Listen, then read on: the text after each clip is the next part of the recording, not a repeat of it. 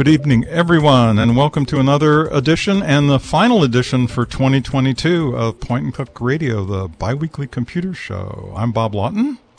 I'm Jim Hyde. Glad to be back here on the last Wednesday of twenty twenty-two. This was a this was a year of twos, wasn't it? Do you remember back in February, Jim, when two hundred twenty-two couples got married in Sacramento on two two twenty-two? Yeah, I'll never forget it. It was the year of that the, too. Yeah, that too. Yeah, yeah. We'll say goodbye to all those twos, and there'll be less of them next year. Yeah, and something we always do at, in our final show of each year is kind of take a look at back. Um, look back not only at the year in tech and technology and computers, um, but also look back at some of the shows that we did um, and topics that we covered in the past uh, twelve months. And that's what we're going to do on tonight's edition of Point and Click Radio. This is the bi-weekly computer show, as Bob said. It's a place where we where we answer your computer questions and bring you the computer and internet news of the day. And and and as we wind up twenty twenty-two, Bob, it is worth noting, I think I mentioned this earlier in earlier this year in one of our shows, that this year marked the twenty-fifth year that I've been doing this show with you, my friend. Yes, twenty-five years of Bob and Jim, and the actual beginning of the show goes back uh, to nineteen ninety-four, so it's twenty-eight years that uh, we've been talking about computers on K Z Y X, and twenty-eight year, twenty-five years that you and I have been doing this version of the show, which I think, uh, well, it stood the test of time, and uh, we've done mm-hmm. some pretty amazing things like uh, streaming over the World Wide Web. For exactly the very first live stream that uh, that this radio station ever um, uh, streamed or aired was uh, was a live um, edition of our show that we did. Well, we did shows from the studio in Philo, streamed, but then we also went live from a user group meeting. Yes. And remember user groups? That's one of the things that kind of the the online world has really um, uh, diminished. The actual getting together in, in meet space of enthusiasts to ask questions and share ideas. And um, that stuff, for better and worse, all happens online these days. Hey, I have I have a quick user group story. I don't know if you've ever heard Please. this. Do you remember uh, Joe Kissell, who did, um, I think that's his name. Joe Kissell mm-hmm. is a author, computer book author, and yeah. he... Um, I guess worked really closely. Maybe he wrote the manual for that uh, early Mac word processors, Nicest Writer Pro. Oh yeah. oh, yeah. Wow. Take me back. Yes. This is back in the nineties when Nicest Writer first came out. It's a, it's a, um, it's a, it's an editing, it's a word processing program for Macs that's been around and is very popular with people who, who, um, especially write in multiple languages, especially languages that write from right to left instead of left to right, or, or up and down the page, like some versions of, of Chinese and stuff like that. So yeah. it was uh, developed by somebody who was really into linguistics and stuff like that. And Joe Kissell was demonstrating Nicest Writer for the uh, first version uh, at at the uh, at at B M U G, the Berkeley Macintosh Users Group, oh, yes. which was one of the most famous uh, accomplished. Legendary. Yeah, yeah, they put out a monthly newsletter, and hundreds of people would come to the, the meeting. But it was a tough audience. It was a tough audience if you were demo, yes. demoing a, a product. So yes. Joe Kissell was mm-hmm. up there talking about Nicest Writer Pro and saying all this stuff, and then he clicked on a menu that brought down a list of the different languages, and you know, and he said, well, there's French and there's German, there's Norwegian, there's Arabic, there's Hebrew, there's blah blah blah, and then then all of a sudden in the back some guy says, hey, could it do Klingon? and, and and he looks over at the guy and he scrolls down at the bottom of the menu and there's Klingon. Oh, that's that's beautiful. And the whole place went up for grabs, absolutely went nuts. That's great. Yeah, B M U G was them. They at, at their peak. They I did a little piece, a video piece on them once. They had twelve full-time employees and a storefront in Berkeley, right near the university. That's right. Where they sold um, floppy disks and C Ds of shareware, and that newsletter that you mentioned. It was like four hundred pages yeah. thick. It was like a phone book. And yes, they would meet on the campus of, of U C Berkeley, and they would get several hundred attendees. And Bill Gates was once f- uh, famously quoted as saying uh, that the only thing he was scared of was presenting at, at B M U G. At B M U G. I think everybody was. But I just love that Joe Kissell story, Klingon. Yeah. It's almost like he knew. Some, somebody knew. Somebody knew there was going to be. But yeah, like I mean, that. Your point is is right on the mark. We were... in the early days, talking about things like get getting you know more reliable uh, modem connections from your funky phone lines that people have here in this part of the world, and then there was the whole you know um, the the Y two K scare and the Microsoft antitrust suit and that whole era of free stuff where companies were so eager to just get eyeballs and get names that they could market to that they were giving away everything. Um, from you know newspaper content to color printers. I remember there was a, a free color printer giveaway thing. Yeah. Um, and then you know the a lot of the uh, the um, you know social um, and and societal um, uh, controversies of online privacy, and then social networks and the Facebook and Cambridge Analytica scandals and the you know the Equifax. Um, Uh, oh, data the, breach, the leak, yeah. All the all of those things we've we've talked about on the show, and um, and boy, it just doesn't seem like there's any end of new stuff to talk about. I think twenty-five years ago, if you would have told me that we would be talking about um, the privacy damage caused by these little rectangles that are in all of our pockets, or the fact that we could create amazing artwork and images using artificial intelligence, I would have said, wow, that's kind of crazy. Well, not um, only using artificial int- intelligence, Jim, but just making a verbal description of yeah. a picture and having right. the A I make it into a visual, you know, just yeah. from the from the text input. That's that's amazing. And that's probably one of our big news st- uh, stories of twenty twenty-two. You know, there there's there's obviously bad things and and good things and things whose goodness or badness we don't yet know happened in twenty twenty-two. You know, on the downside, of course, there was the uh, the you know the collapse of cryptocurrency. There was uh, all the tech layoffs that are taking place still. Um, there's the crazy implosion that is going on ongoing at Twitter, um, and things like that. Um, but in the in, in the midst of that is some really interesting stuff.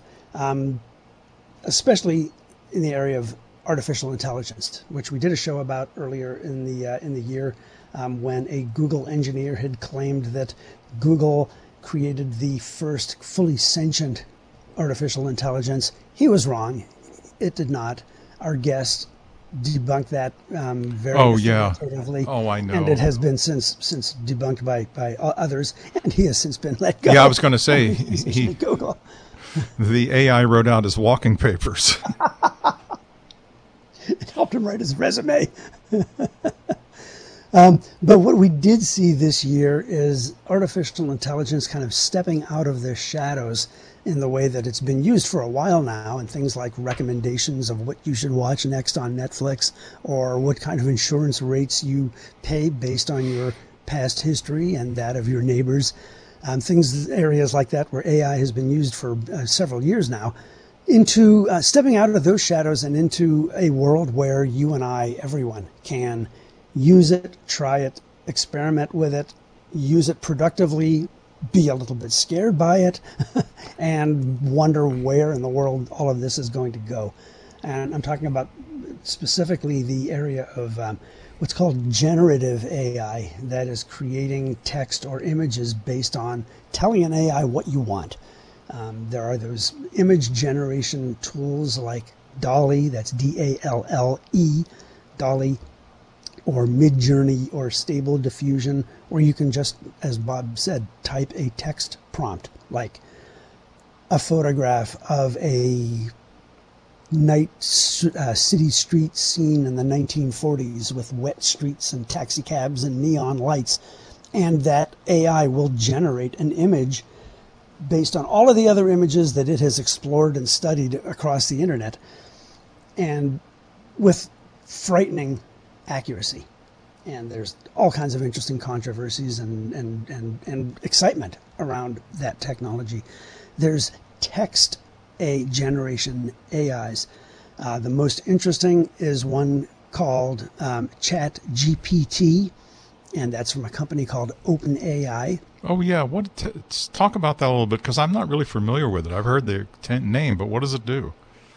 It generates text. It is, again, a, an A I that has studied the entirety of the internet, all of Wikipedia, articles galore, newspaper articles, magazine articles, blogs. And based on that, it is able to come up with an amazingly convincing passage of text, or a poem, or um, a limerick, or a, or a haiku, um, based on what you ask it for. Um, you know, I did a, and you can try this for yourself for free if you go to, uh, if you just do a, a search, a web search for Chat G P T. I forget what G P T stands for, some arcane computerese term, hmm. but that's G as in go, P as in Peter, T as in Thomas, Chat G P T. And you can there's just get a text box, and you can say, write a story about the history of reel-to-reel tape recorders, and it will write a multi-paragraph story, an essay. Um, You can have it write a script. You can write a script featuring two characters, one of whom is about to go on a cross-country hitchhiking trip, and it will write a script. Sometimes the results are weird and dumb. Sometimes they're inaccurate. If they, uh, they, there are many examples where they will um, sound very authoritative but be just out and out wrong. And many times they're just frighteningly good. And it's very early days. This tool only debuted in the last maybe month or so.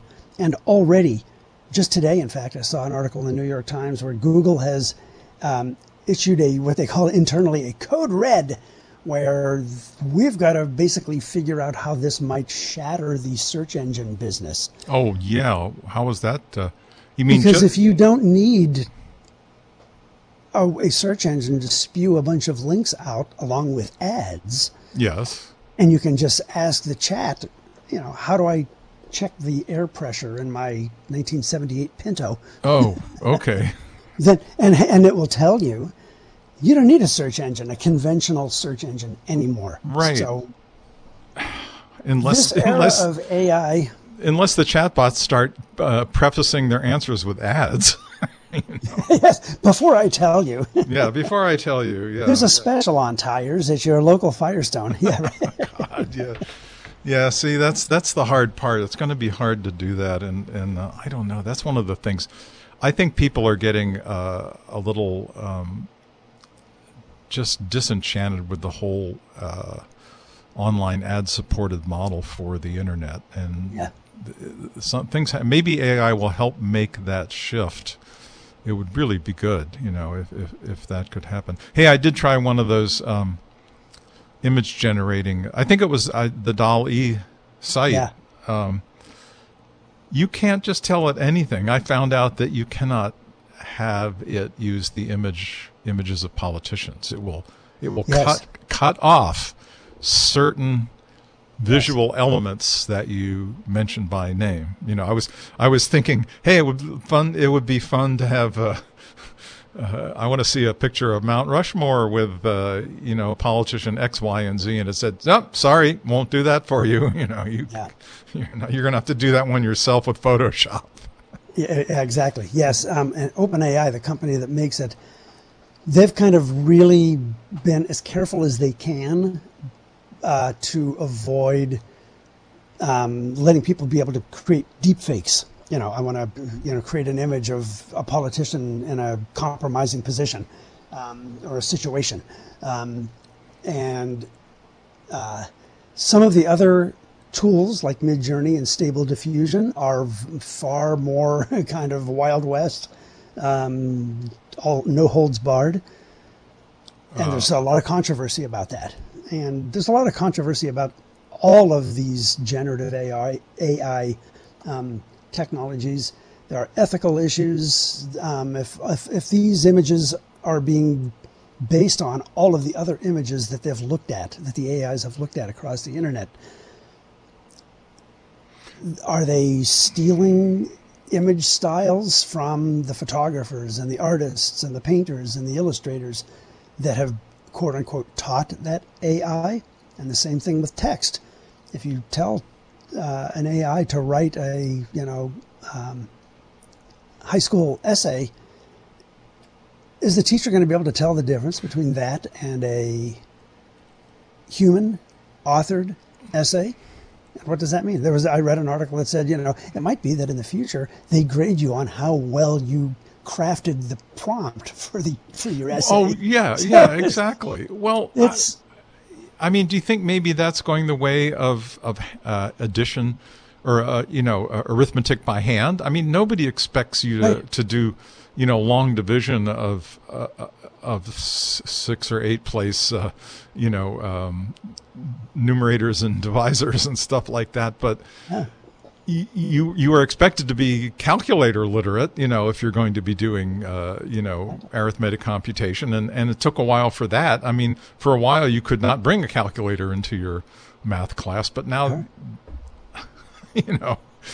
Past the sixth grade, maybe, when you learn the basics, who would care about that? It's just one of those things. Do you care? And so is the uh, is the A I uh, text generator just like a super calculator example? You know, and it's a and, and the phrase I hear, or the word I used a lot, is um, is copilot. That we're entering an era where computers aren't just typewriters that. Don't mean that, that eliminate the use of whiteout or dark rooms that eliminate the need to actually mix up chemicals and get your hands wet. Um, right.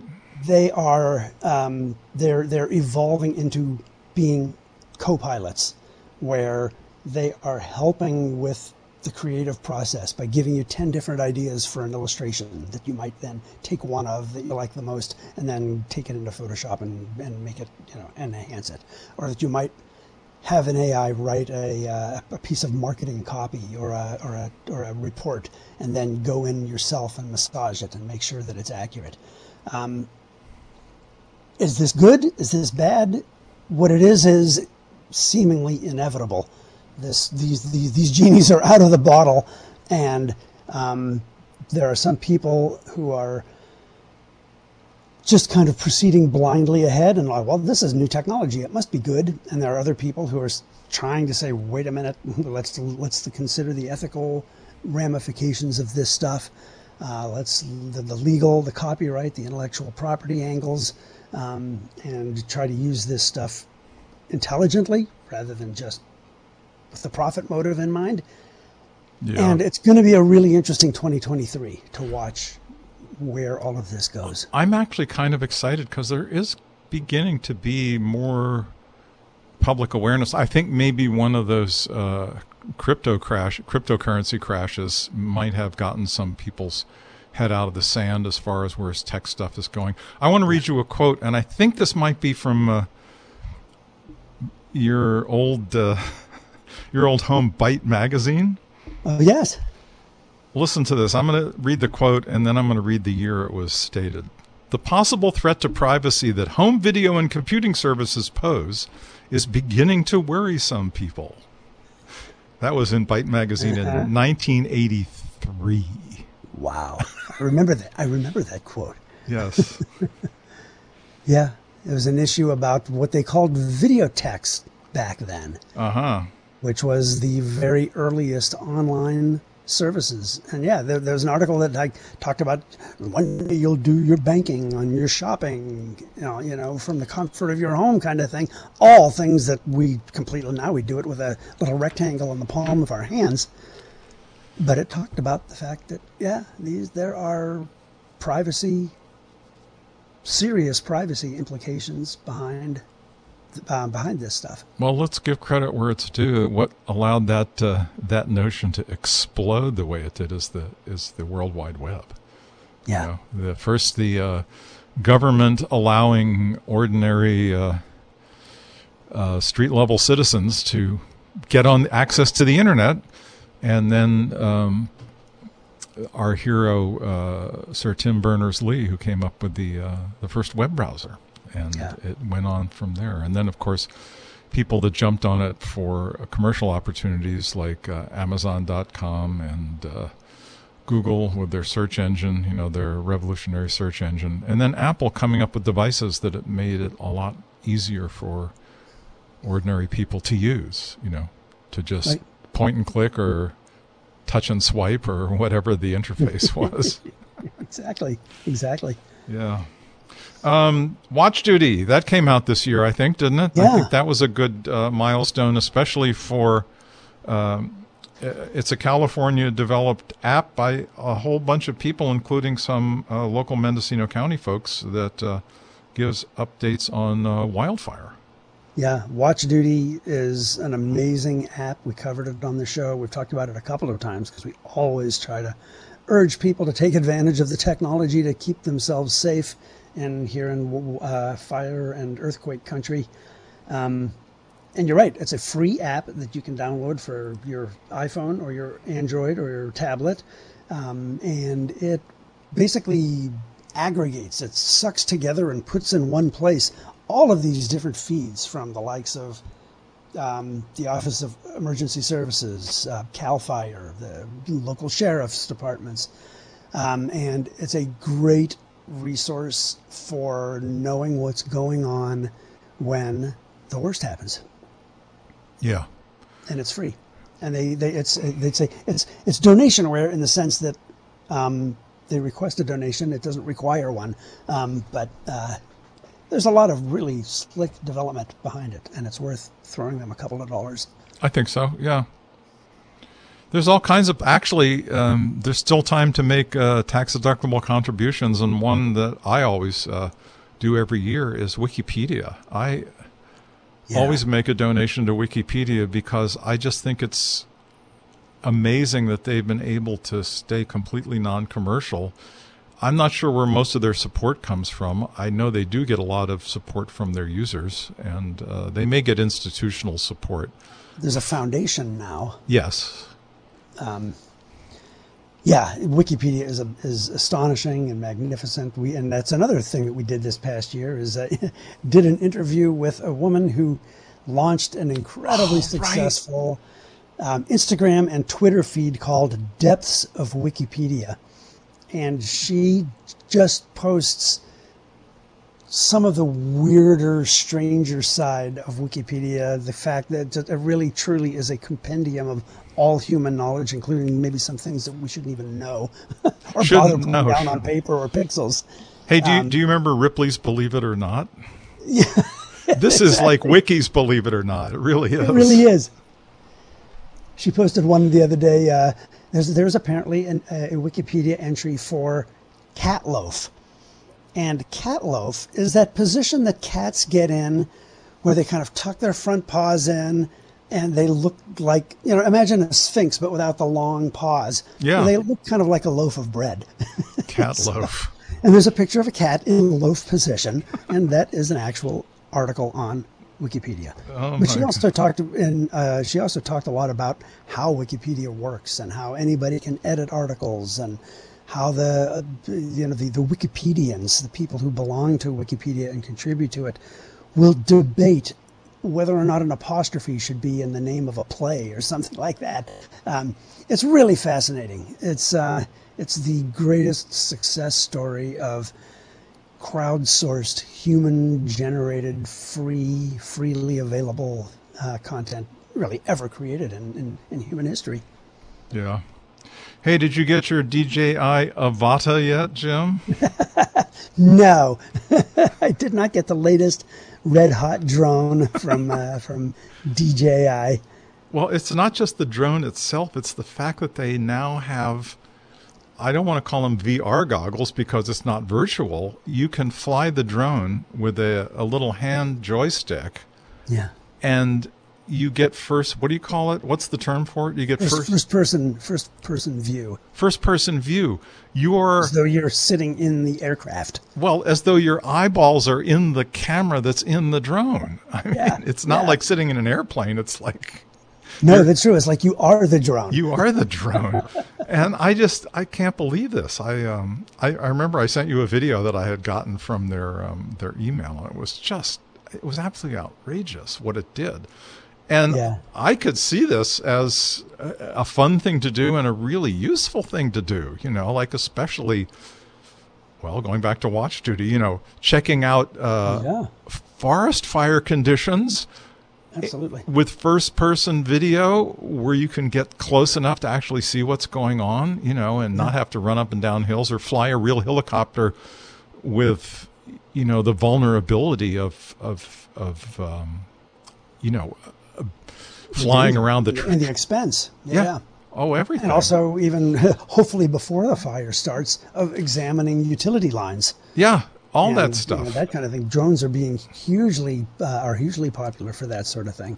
But this one that D J I makes is it looks like it's super hardened to bounce off of walls and floors yeah, right. and everything. yeah, right. Plus, um, you can get it with that. Um, I forget what the uh, specific device is they call it, but it's basically it's basically a high resolution um, set of uh, goggles that you right. that you just put on and you actually see what the drone camera is um, seeing as it flies around, and you, you can control it as though you were a bird flying around all these different places. You can fly through tunnels and, you know, over bridges and any place where it's legal to fly drones. You can't go around military bases or, or airports or right. things like that. Right. Yeah. Right. Yeah, but that's, I think. Yeah, it's just another example, another one of those technologies that if you would have talked to me about twenty-five years ago on a nineteen ninety-seven edition of Point and Click Radio, I would have said, what? What? I know, I know. That's uh, that's amazing. Well, I want one of those. I don't know when it's coming. I don't know when Sam's going to bring it, but he didn't bring it this year. Well, and, and, and, and speaking of uh, amazing flying craft, and actually we should let people, before we speak of that, we should remind folks that they're listening to Point and Click Radio, the bi-weekly computer show here on K Z Y X and Z, Mendocino County Public Broadcasting in Philo, Willits, and Ukiah, with Bob Lawton and yours truly, Jim Hyde. Toby Molina, by the way, who usually sits at the Point and Click research desk, has the night off. She'll be back two weeks from today. And um, but but speaking of amazing flying things, we got to talk about, at least for a minute, the incredible James Webb Space Telescope. Yes, that was on my list. Incredible piece of technology that amazingly worked. Well, it's probably the most amazing thing. Yeah, it didn't a, blow up. Yeah. Every single part unfolded correctly. And yes. now it's turning out images that are exceeding the expectations of, of astronomers. Just absolutely breathtaking images that are uh, that just make us put us put us in our place in this tiny little speck of dust. Where, where's a good place to view the images? Is it the NASA website? NASA. Um, if you just do a search for James Webb, I think j w s t dot nasa dot gov is probably the uh, probably the proper U R L. But if you just go to uh, uh, the search engine of your choice and type either James Webb with two B's, James Webb Space Telescope, or J W S T, um, you'll get uh, you'll get mind-blowing images to be able yeah, to and uh, remind oh a lot of. Uh, I think you sent me a link one time to um, one of those things where you can uh, you see an image on your screen and it has a slider that you can click and drag or, you know, drag with your finger, and it shows two different versions of the same scene. One is with the uh, Hubble, the earlier space telescope, and one is with the Webb, and it's it's like it's like the difference between a Kodak Brownie and a and a, you know, a Nikon. Uh, Yeah. Yeah. ninety-six meg- megapixel camera or something like that. Um, remind folks who James Webb was. James Webb was the director of NASA um, back in the, uh, I believe, during the Apollo um, era, the, the, the heyday of NASA. Uh, there was some there was there was some controversy about the naming of the telescope. There were some people who um, he. There were some allegations of misconduct on his part, and um, I don't know that they were actually ever proven. Maybe they were, maybe they weren't. But um, uh, there was some uh, there was some pushback on the naming of the telescope. The name stuck, and the and, and fortunately the telescope did not. It works. Yes, it did not stick. None of the pulleys or levers stuck. Yeah, that was amazing because it was quite Definitely. a it was quite a complicated piece of machinery. It has it has multiple cameras on it, and one of them is um, liquid helium cooled. Yeah, which they have to do in order to have it um, be sensitive to the most. Uh, uh, I don't know how what even what even word describes the hardest to the hardest to trace uh, radiations or particle radiation or particles or whatever they're trying to sense to create these images. And this is another one. Yeah. Here's the U R L. The U R L is web dot nasa dot gov. Web. And that's W E B B, two B's, web dot nasa dot gov. Uh-huh. Yeah. Um, and uh, like you mentioned, the, the the first great thing is that it unfolded and actually started working the way it was supposed to. But apparently, um, I haven't seen any of the recent images, but apparently the people that are using it, the uh, astronomers and other, you know, physicists and people that are putting it to use, are blown away. It's doing way more than they even anticipated it would. It's just its capacities seem to be just just totally remarkable. Maybe. And I just discovered by by going to that website, there is a Flickr account where they are uploading the raw or the large high resolution versions of um, of those images. So um, you can check them out there. A Flickr well. account for NASA, for web? Does web have its own um, for, for Flickr the, stream? For the, for the web telescope, yeah. That's fantastic. Wow. Yeah, really, really. Yeah, and uh, I mean, the the the shots are incredible. They're, um, they're just, uh, they're mind-blowing.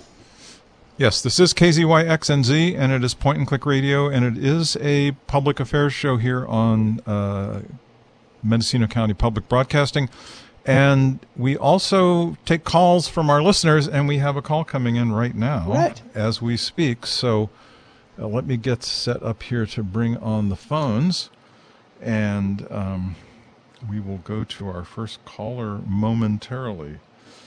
Um, I had a quick, um, I'm just scanning through some old news here, and I had a, uh, I, I wanted to mention a few of the hot tips that I had this year. One of them is the duck dot com email.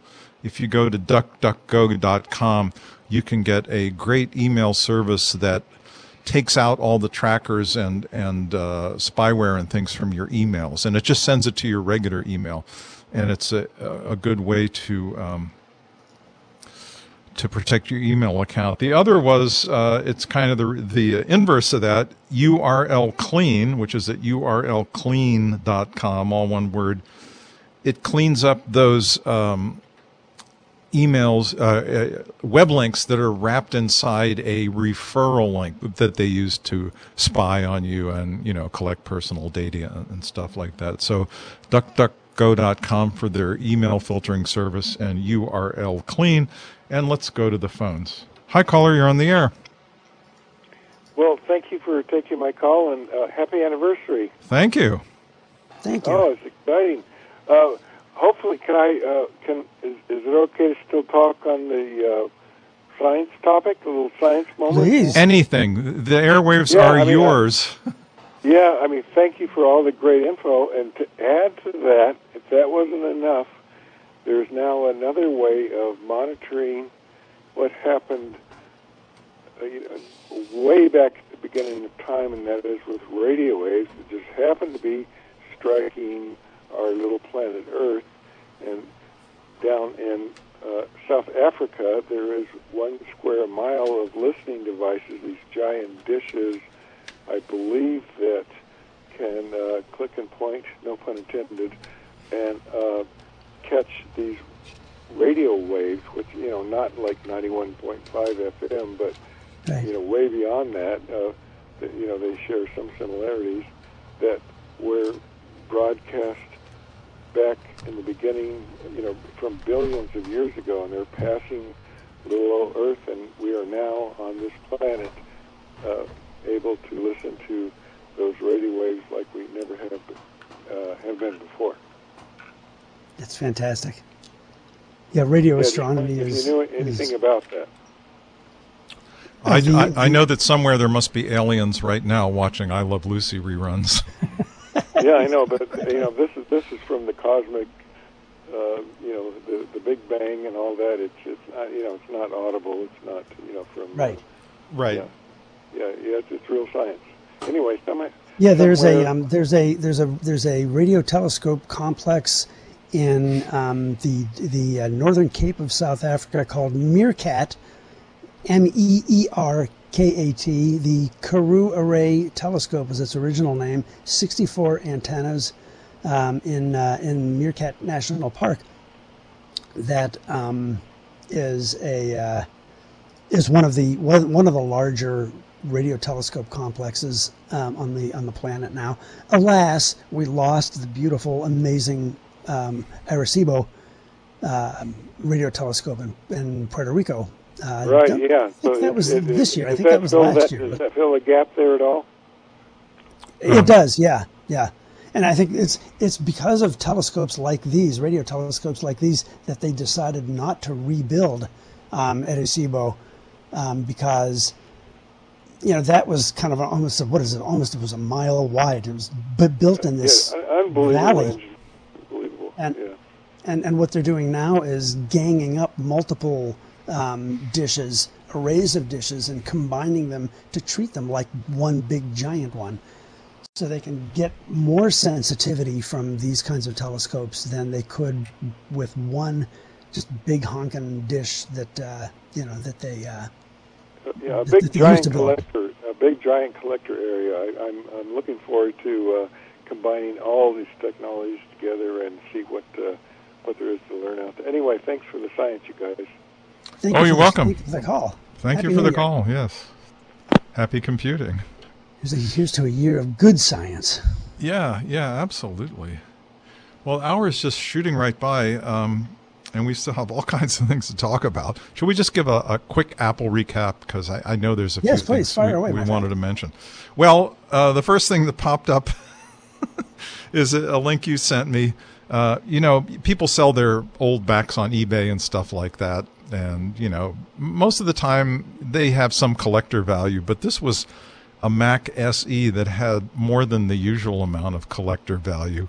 Oh, yeah. And it was a Mac S E that was used by Steve Jobs when he went to start the Next company. It was his personal computer on his desk. It was the Mac S E, which I think came out in uh, nineteen eighty-five or nineteen eighty-six. It was like the, the, the boosted version of the original one twenty-eight K Mac. And uh, it was given by Steve Jobs to um, an employee at Next at, at one point, and uh, Jobs offered it to him, saying that it might have value someday. And I think it was uh, went on auction at uh, some auction house. Can you remember the details on that? It was, you know, it was one of those Sotheby type, uh, not on eBay.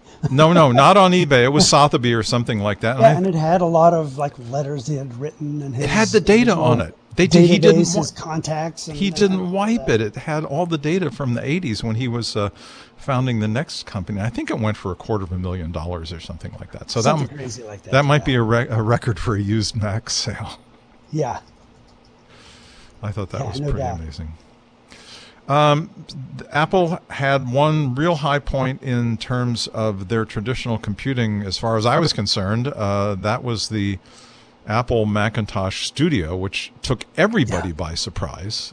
Absolutely everybody, because this is the one that would kind of fill the gap between the uh, Mac Mini entry-level, uh, bring your own monitor, mouse, and keyboard, uh, you know, available for well under a thousand dollars, uh, to the Mac Pro models, which is which have always gone for top dollar. And there's been that that hole in the middle of the donut where there isn't one for people that want to have.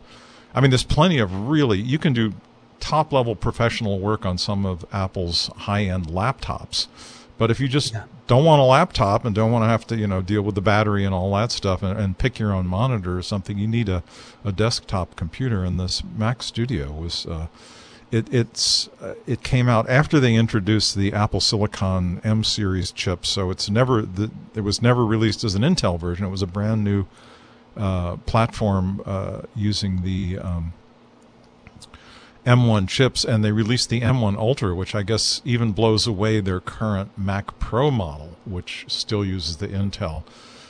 And the current Mac Pro model is still the current model, and that might be the low point of, of Apple this year. They promised yeah, a new Mac Pro model by the end of this year, and they're not going to get it, and they apologized. I guess um, I heard that some of the they issued apologies to some of the computer journalists that cover Mac products, Apple products, and said, we're sorry, it's just not going to happen, you know, so yeah. they uh, they kind yeah, of... The M two chip, I mean, you're right, the Mac Studio is an amazing little powerhouse of a of a machine, with all the kinds of things that um, that, you know, that that that creative pros or enthusiasts need, like a slot that you can put a memory card in from a camera, um, lots and lots of ports that you can connect all the different things that, that you might use, from a printer to a graphics tablet to a Wacom tablet, uh, you know, keyboard, mouse, and all that stuff. Um, and inside is that that M two chip, the M two Max. Um, Uh, chip, which are the fastest of the uh, Apple Silicon chips, uh, and they're particularly uh, amazing at um, what are called floating point uh, operations, the kinds of math that video editing programs use, or photography programs like Photoshop and Lightroom use. Um, these artificial intelligence image generators, there are versions of those that can run on a local machine rather than over the internet. Um, those kinds of tools really benefit from the fastest possible um, chip um, when it comes to being able to do those floating point um, calculations. The M two chips are um, are kind of incredible. They're really a, a leap forward in, in performance. Again, the kind of thing that we would have thought that you were...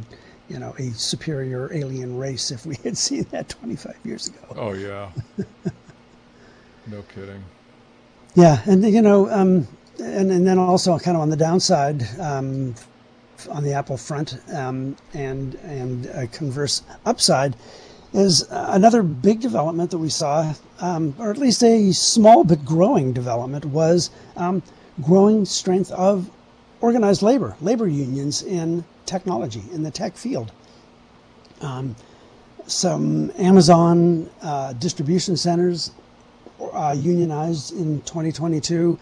Um, a couple of Apple stores unionized. Apple was actually um, uh, has had a case filed against it with the National Labor Relations Board for um, allegedly um, doing some unethical stuff in squashing a unionization attempt in, uh, in a, at an Apple store in Ohio. Um, and Microsoft uh, put out an announcement saying that they're uh, happy and willing to work with uh, um, labor unions who, uh, for the various d- divisions and companies and, and suppliers that uh, that they that they serve. So, um, you know, I've read articles about unions in general in twenty twenty-two saying kind of this is one of the strongest years for organized labor um, in in a long time, and um, whether that's true in general, I don't know. I can't speak to, but it's certainly true in the tech world. Yeah, um, and uh, it, it's pretty amazing how, you know, what goes around comes around. You, labor unions were really big in the earlier part of the last century, and they really helped establish things like paid vacations, eight-hour workdays. Five, five, day work weeks. five day work weeks, uh, you know, um, health health uh, insurance for uh, people as uh, an employee benefit, and so forth. And then they started getting crushed by uh, the other forces in our society, but they're starting to make a turnaround, and yeah. a lot a lot of people are realizing that's the only way that. Um, people are going to make progress is by organizing. You know, everybody yeah. was willing to to lay back and let let uh, the politicians take over how everything runs, but it's not it's not going so well right now. So I think that uh, that's a good sign. Um, and I think the first the first um, if there was a shot heard around the world with the the new union movement, it was that one. Um, manager at the Staten Island Amazon warehouse. Uh, right. I can't remember his name now, Chris something, I think it was. But anyway, he, they had a um, an election to uh, go, go to union, and I guess uh, Amazon was able to bring in their union busting uh, thugs and, and keep it from happening. But right. I think eventually they did they did go to the union. He got fired, and then he, he protested that, and that actually gave it a whole lot more publicity um, to raise the awareness of the working conditions and the need for unions in, in situations like that. Yeah. So that was a... Chris Smalls, maybe that was his name. I yeah, hope, you're right. I no, hope Christian, I got that yeah, right. Christian Smalls. Yeah. Here I have an article here that calls him future folk hero Christian Smalls. Yeah, future folk hero, exactly. Well, Jim, if you had a friend or a family member who wanted to buy a new iPad, what would you recommend? Oh, man. that's, a lead, that's a leading question. Yeah, how much time you got? I mean, well, I, I would have to literally sit down with a web browser in front of a web browser in front of me to be able to figure out the differences between oh, them. God, it used to there be too many. It used to be get the cheap one or get the expensive one, you know. Yep. But they've gotten, you know, and I think Steve Jobs might really be rolling around in his grave on this one, because the one they, the Generation ten that they released comes in beautiful, pretty colors. It's supposed supposedly the low end of the iPad range, but they left one in that's even cheaper and older that still has a home button. The new one mm. doesn't have a home button, and it has a U S B C port, which, you know, is the future because of the European right. changes. But it's got some real problems, and it's got some real features, and it's kind of a mishmash. And I think Steve would have said, just hold off, don't release it now. But I think they, you know, with the supply chain things and and the kind of things that are going on, um, this newest iPad, just plain iPad, tenth generation, I think you have to call it so you can distinguish it from the ninth generation, now works with the Apple Pencil, but it doesn't work with the latest Pencil. It works with the original Pencil.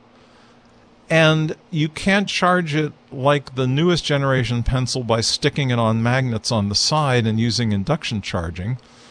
And the reason you can't is because they very wisely moved the front-facing camera to the long side, the, the landscape right. side of of the iPad, which makes so much sense. If you have somebody that mostly does FaceTiming with their, you know, their friends or their grandkids or grandparents or whatever, you want to have it in the in the you know the, the landscape orientation, and it makes sense to have the camera in the center of the bezel, but that means you can't charge the magnetic uh, charging pencil, and so they have to use they had to send out the old pencil, which has a lightning connector, which doesn't work in the, in the U S B C. So they give you this little teeny dongle, which you're guaranteed to lose the first week, if not the first day. So it's such a mishmash. What did they do?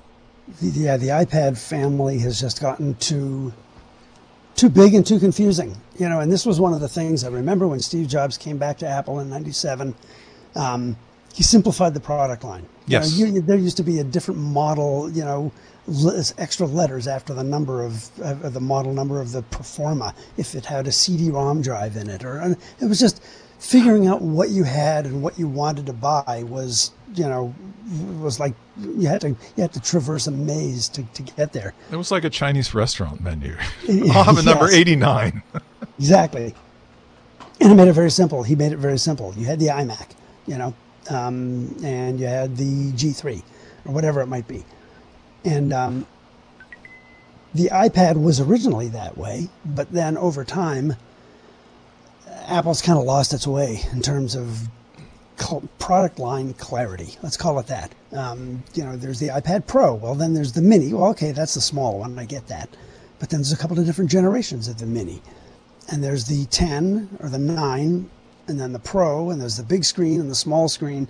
And it's just, it's too conf- it's confusing to figure out kind of which one do I want. I don't want, I can't just, you can buy based on just price alone, but then you might be missing out on a feature that you really need or that you don't need. Yeah. It's gotten it's gotten really confusing. Well, I think they left the Generation nine just plain iPad in the lineup because the ten is quite a bit more expensive.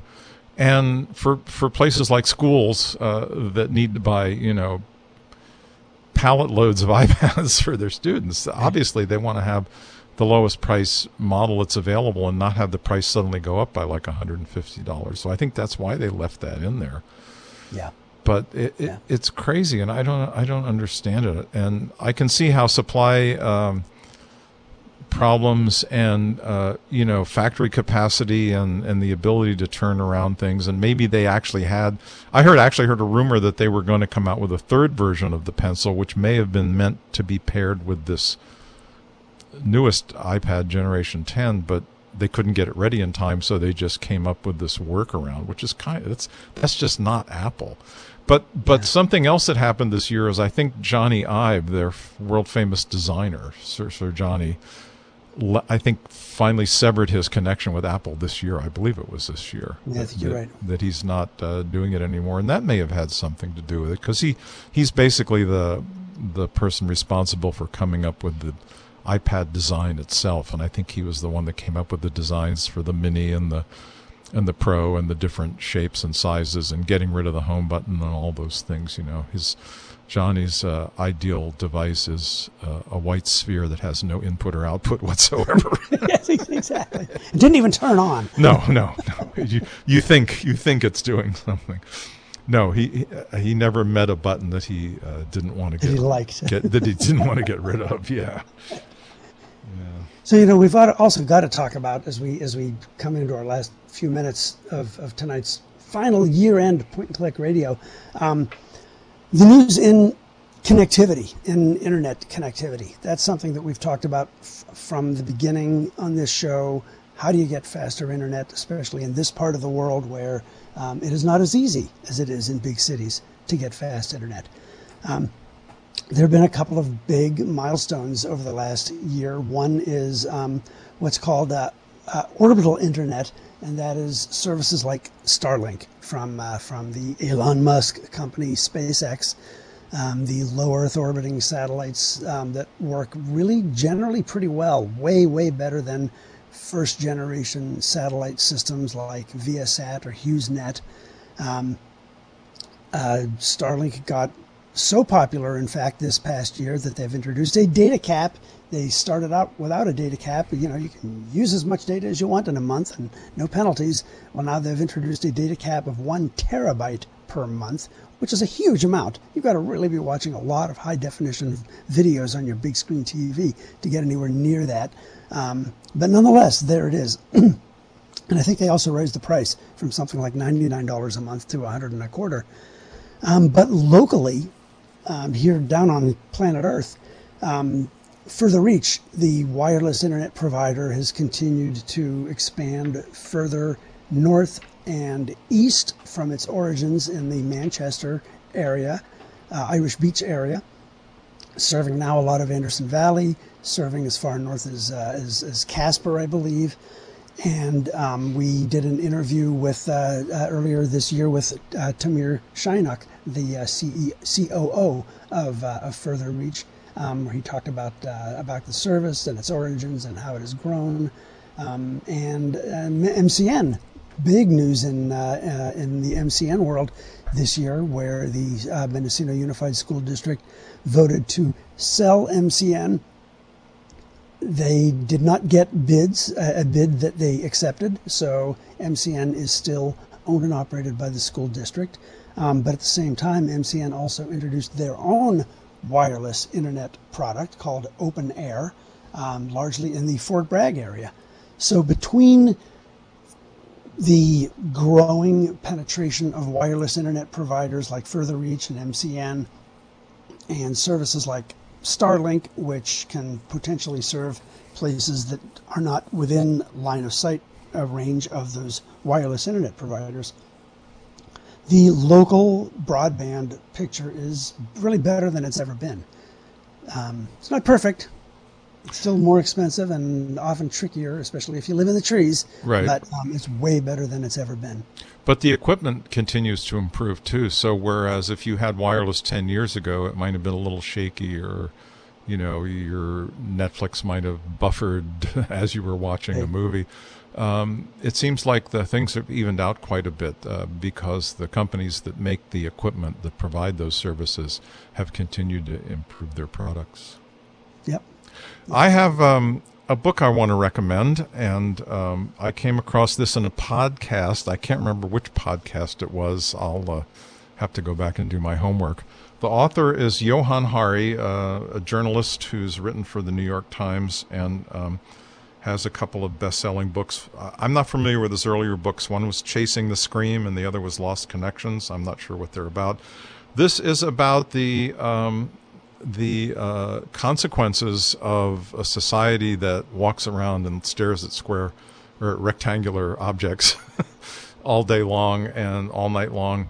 Uh, in other words, the uh, the computer in your pocket or any type of digital device. The title of the book is Stolen Focus, and I was kind of gobsmacked by by this. Uh, the subtitle is Why You Can't Pay Attention and How to Think Deeply Again. So it's Stolen Focus by Johan Hari, H A R I. And um, he's a journalist, and this is a really well-researched book. He went around the world, literally, uh, traveling and talking to uh, experts in psychology and concentration and attention, uh, science and things like that.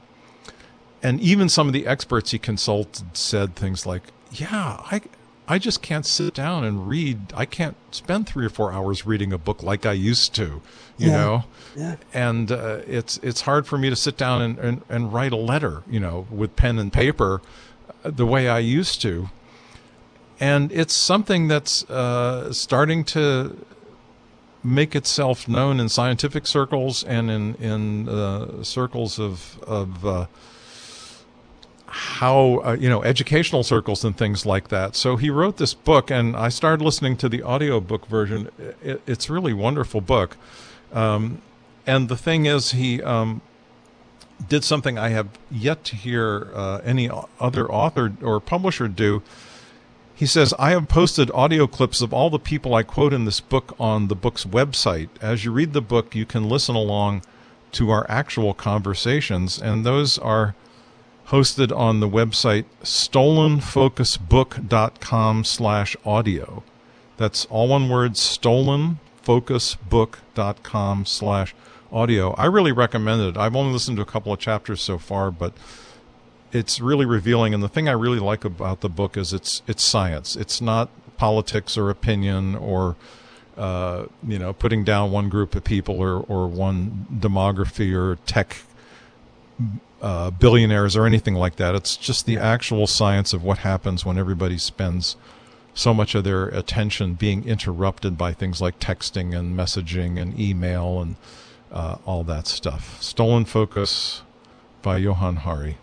This has been a production of Mendocino County Public Broadcasting, K Z Y X, Philo ninety point seven F M, K Z Y Z, Willits and Ukiah ninety-one point five F M, and Fort Bragg at eighty-eight point one F M. You can find more content like this on our website at k z y x dot org, and consider donating by clicking the red donate button in the upper right corner. Thank you for listening.